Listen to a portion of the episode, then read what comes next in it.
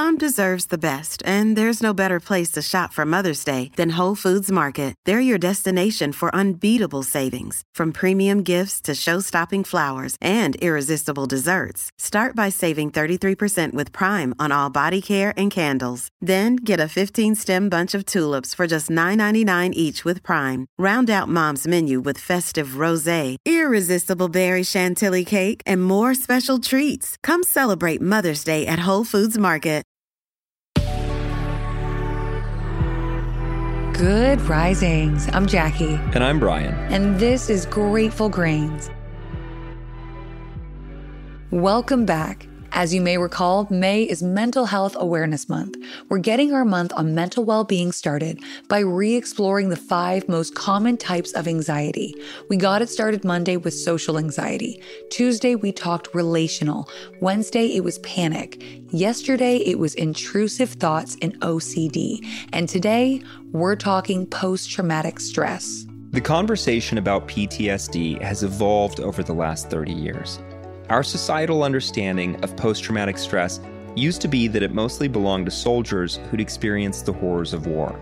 Today, we understand more clearly how all different kinds of trauma impact the way all different kinds of people experience the world. Some prime examples of common traumatic experiences are discrimination, hate crimes, and physical and emotional abuse.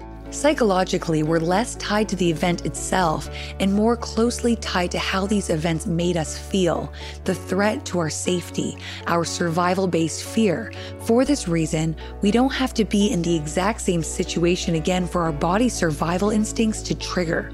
We need only feel or even sense that we should feel that we're in the same type of danger.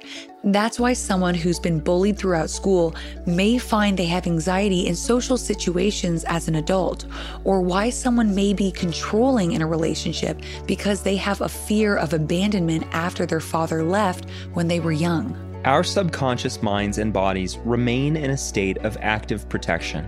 When our subconscious is perpetually on the lookout for threats, we're separated from the present moment. When we've lived a lifetime with trauma, our subconscious mechanisms often feel like personality traits.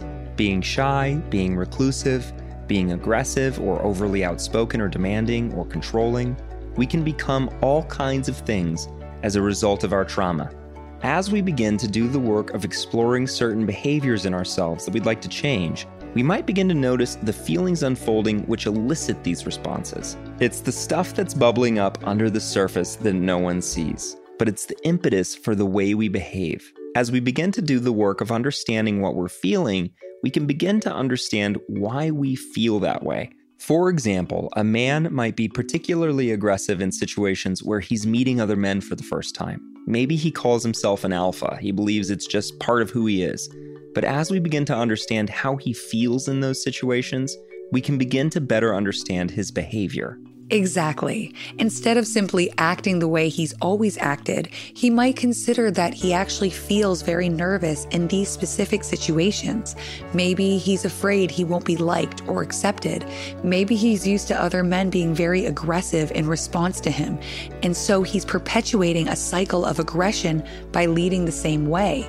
Whatever the cause, the first reconciliation comes in examining the feelings beneath the behavior. From there, maybe he's able to draw ties between these current feelings, his present emotional state, and specific events from his childhood and early teens that informed on how he's subconsciously perceiving these situations.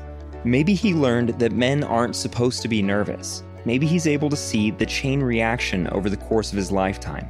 Maybe he can even begin to see why his subconscious mind has been altering his perception of events by way of confirmation bias. Either way, it's in discovering where these feelings are rooted that we might also find the ways to heal. And in this situation, it might be in building a stronger community of male friends who are more open to talking about the way they feel.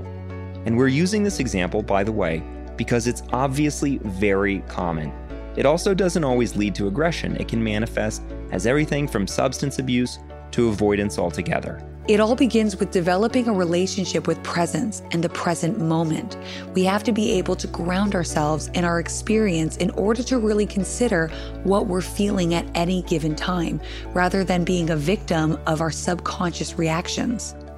Some other fantastic practices include meditation, grounding, acupuncture, exercise, supplementation, and a diet low in sugar, alcohol, and caffeine. All those things in combination are even better. But like we've been saying all week, cognitive behavioral therapy with a licensed practitioner is often necessary, and sometimes prescribed medication is too. Remember, we're spending all week next week re-exploring some of the primary methods to healing. And the last 2 weeks of the month, we'll be covering powerful daily habits and tools to help move us toward a more peaceful state of mind. If you're in immediate need, you can reach out to the National Suicide Prevention Lifeline at 1-800-273-TALK. That's 1-800-273-8255. We also know that treatment can often feel expensive or out of reach, but publicly funded programs are available in most places. If you're in the U.S. and struggling financially, the Substance Abuse and Mental Health Services Administration will help you find low-cost or no-cost treatment. You can call them at 1-800-622-HELP. That's 1-800-622-4357.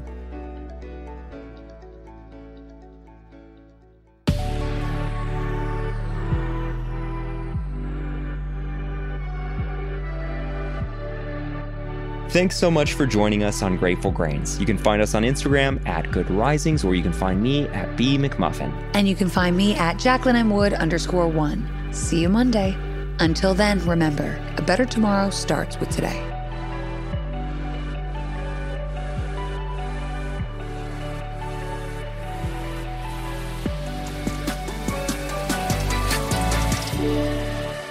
Good Risings is presented by Cavalry Audio.